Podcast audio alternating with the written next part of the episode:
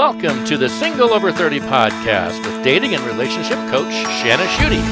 Shanna's here to help you find a trustworthy, marriage minded man who will love and adore you. Here's Shanna. Is an episode that I really love. The reason that I love this one is because you'll often hear me say that whatever happens on the inside of you happens on the outside. And lots of times in dating and relationship, we want to just say, you know, it hasn't worked out because I haven't met the right guy yet. And that can certainly be true in some situations.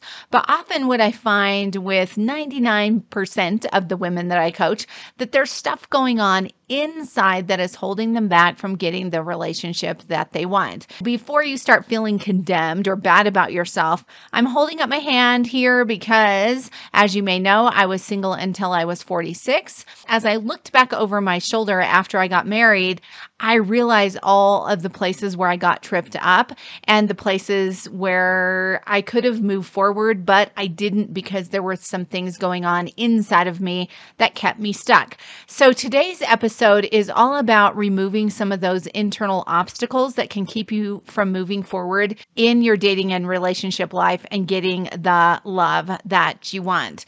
So what we're going to be talking about is forgiveness. So lots of times we hear about forgiveness, you know, in the context of a faith-based environment, which is really important, like we need forgiveness. But here we're going to talk about it within the context of relationship. Because if we don't know how to receive forgiveness for ourselves and we do not know how to give it away, it can keep us stuck in relational regret. It can keep us stuck in cynicism. It can keep us stuck in believing that nothing's ever going to work out. It can keep us stuck in a victim mentality. So, what I'm going to do is I'm going to give you four ways to stay stuck in the muck of your relational past because of unforgiveness. So, the first thing that you can do if you want to stay stuck is rehearse what the person or what a particular man has done to you often by sharing the story of the injustice with others. Now, I do not in any way want to say that there isn't a time for you to share what's happened to you because sharing is a part of moving past, right? Sharing can be healing, especially when we have a good ear, maybe a counselor or a coach, someone who can help us, you know, process what's gone on. That's different than rehearsing it over and over and over again and sharing about the injustice that was done to you because you're carrying a torch, right? You're you can't move past it. And you are the only one who knows what your motive is when you open your mouth to share. Is it in an effort to move past what's happened? Is it in an effort to receive some healing? Or are you sharing because you're trying to get back at that person? I heard something that was really, really interesting one time, and it was saying that lots of times when we're holding on to unforgiveness, what we're trying to do is we're trying to heal our own pain. But there is absolutely no way that unforgiveness can heal your pain. When you're sharing about your story and maybe how a man has mistreated you or a bad breakup or whatever it is that's hurt you, ask yourself, why am I sharing this? Am I sharing it for their benefit so that maybe they can be helped? Am I sharing it because I'm trying to connect with the other person? Is it a healthy reason that I'm sharing?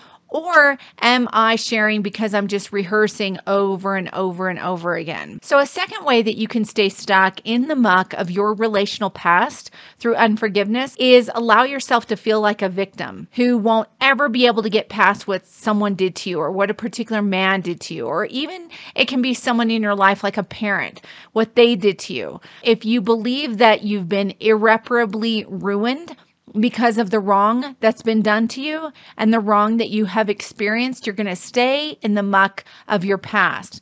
There was a woman that I spoke with once on the phone, and she was telling me that she really wanted a relationship, but for some reason, she just couldn't get past some things that her father had done to her, and it was keeping her stuck, right? She couldn't move forward relationally. And so she was asking me, why can't I get past what my dad did to me?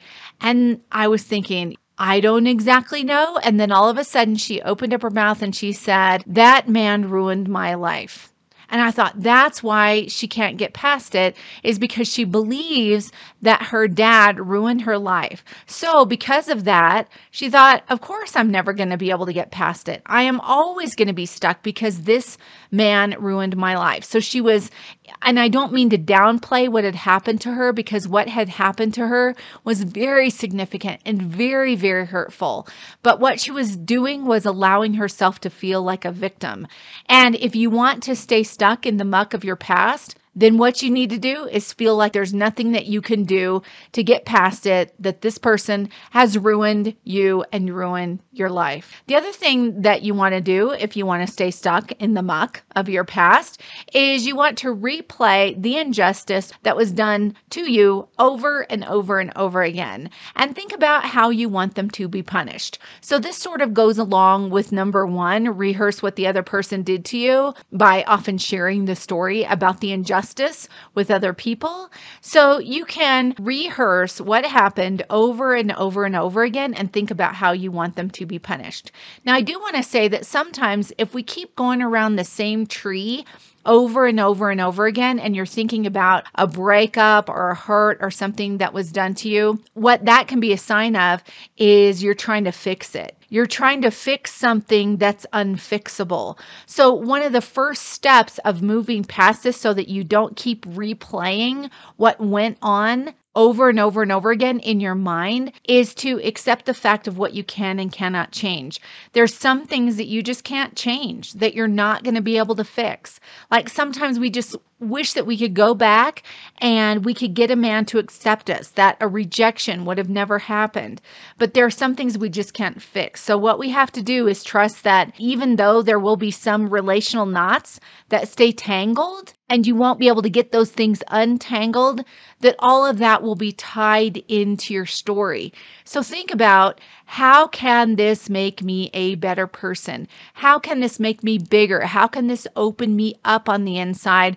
So instead of being cynical or distrusting or even hateful of myself, how can I leverage what's happened to me so that I can move forward in greater maturity and greater love and greater openness. If you want to replay an injustice or something that was done to you over and over and over again in your mind and think about how you want the other person to be punished, this is going to be unprofitable for you. It's going to cause you to stay stuck. The last thing that I want to talk about, staying stuck in the muck of your past, specifically when it comes to unforgiveness, doesn't have to do with other people. It has to do with yourself. So sometimes we don't get stuck because we are angry at another person and what they did to us. Sometimes we stay stuck because we're mad at ourselves or because we will hate ourselves for some relational choice or decision that we made. Now, in my own life, and you may have heard me talk a lot about this on this podcast, is I had a serious relationship from the time, and I would call it serious for that age, from the time I was 17 until I was almost 21. And when that relationship broke up, and it was largely my fault, I hated myself. I was very unhappy with myself, and I allowed this other person, and I know he was just hurt, but he put some guilt on me, and I accepted that guilt. And so for years, I carried that around.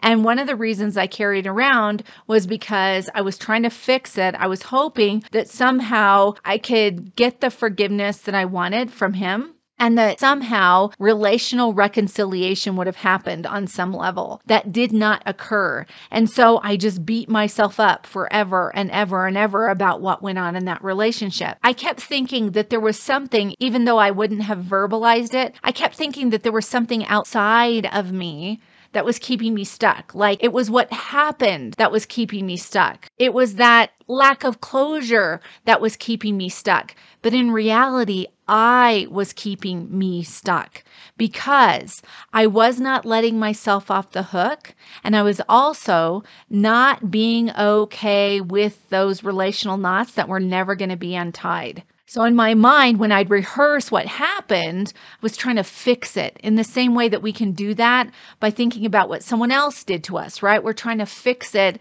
by, you know, wishing that they could get paid back or something bad would happen to them. That's not right, of course. It doesn't help us at all. But the same is true when it comes to ourselves. We want to be gracious to ourselves.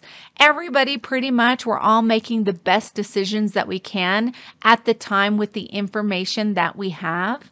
I'm a praying person. And so what that means is, is that I believe that there's someone bigger than me, God, in my case, that he's guiding me and that he's leading me and he's able to take the bad things that have happened to me and make them into something good. And I've definitely seen that in my own life. When it comes to unforgiveness, either toward yourself or toward other people, what you want to do is pay attention to the language that you're using. If you're talking about, I can't make good decisions or I always mess things things up with men or no one's ever going to want me because you're thinking of, you know, that you messed up your life and you made some bad choices back there and no one's going to want you. These are all signs that you're stuck. Or if you're saying men can't be trusted or I can't trust anyone or men only want one thing, ask yourself, where does this language come from? Is it coming from some things that have happened in your past? Because those are sort of like big road signs. All the language that we use toward ourselves, those are like big big road signs that point to some wound or some hurt that you have had in the past. You want to ask yourself, do I need to do a little forgiving? was a time in my single life. I was in my late 30s and I had seen a guy for a while and there were some bad things that had happened between us and I was hurt by what he had done. He'd yelled at me some and it hurt me. We ended up breaking up and I was talking to a friend about it and telling her what had happened and she said, "Oh, does someone need to do a little forgiving?" And it was like, wow, I really do need to forgive because if I do not forgive, what I'm going to do is just pass on that pain, which leads me to my final thought. When you have hurt in your single life, in your relationships, you do want to forgive yourself or the other person. Because if you do not, what you'll do is you can just carry on that pain to the next person, especially if what we've done is we've become cynical or we've started to think that all men are bad or we've started to hate ourselves and think that we can't make good relationship choices or we're unlovable or whatever it is those kinds of wounds, we can just carry those over into the next relationship. Those things will make our relationships toxic. So I just want to encourage you whatever happens on the inside of you happens on the outside of you. A good love life and finding that special person or that special guy isn't just about finding them, it's also about being relationally healthy.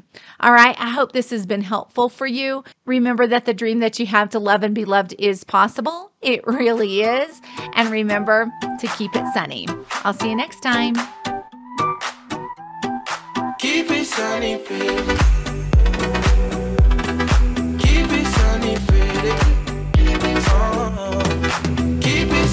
feel.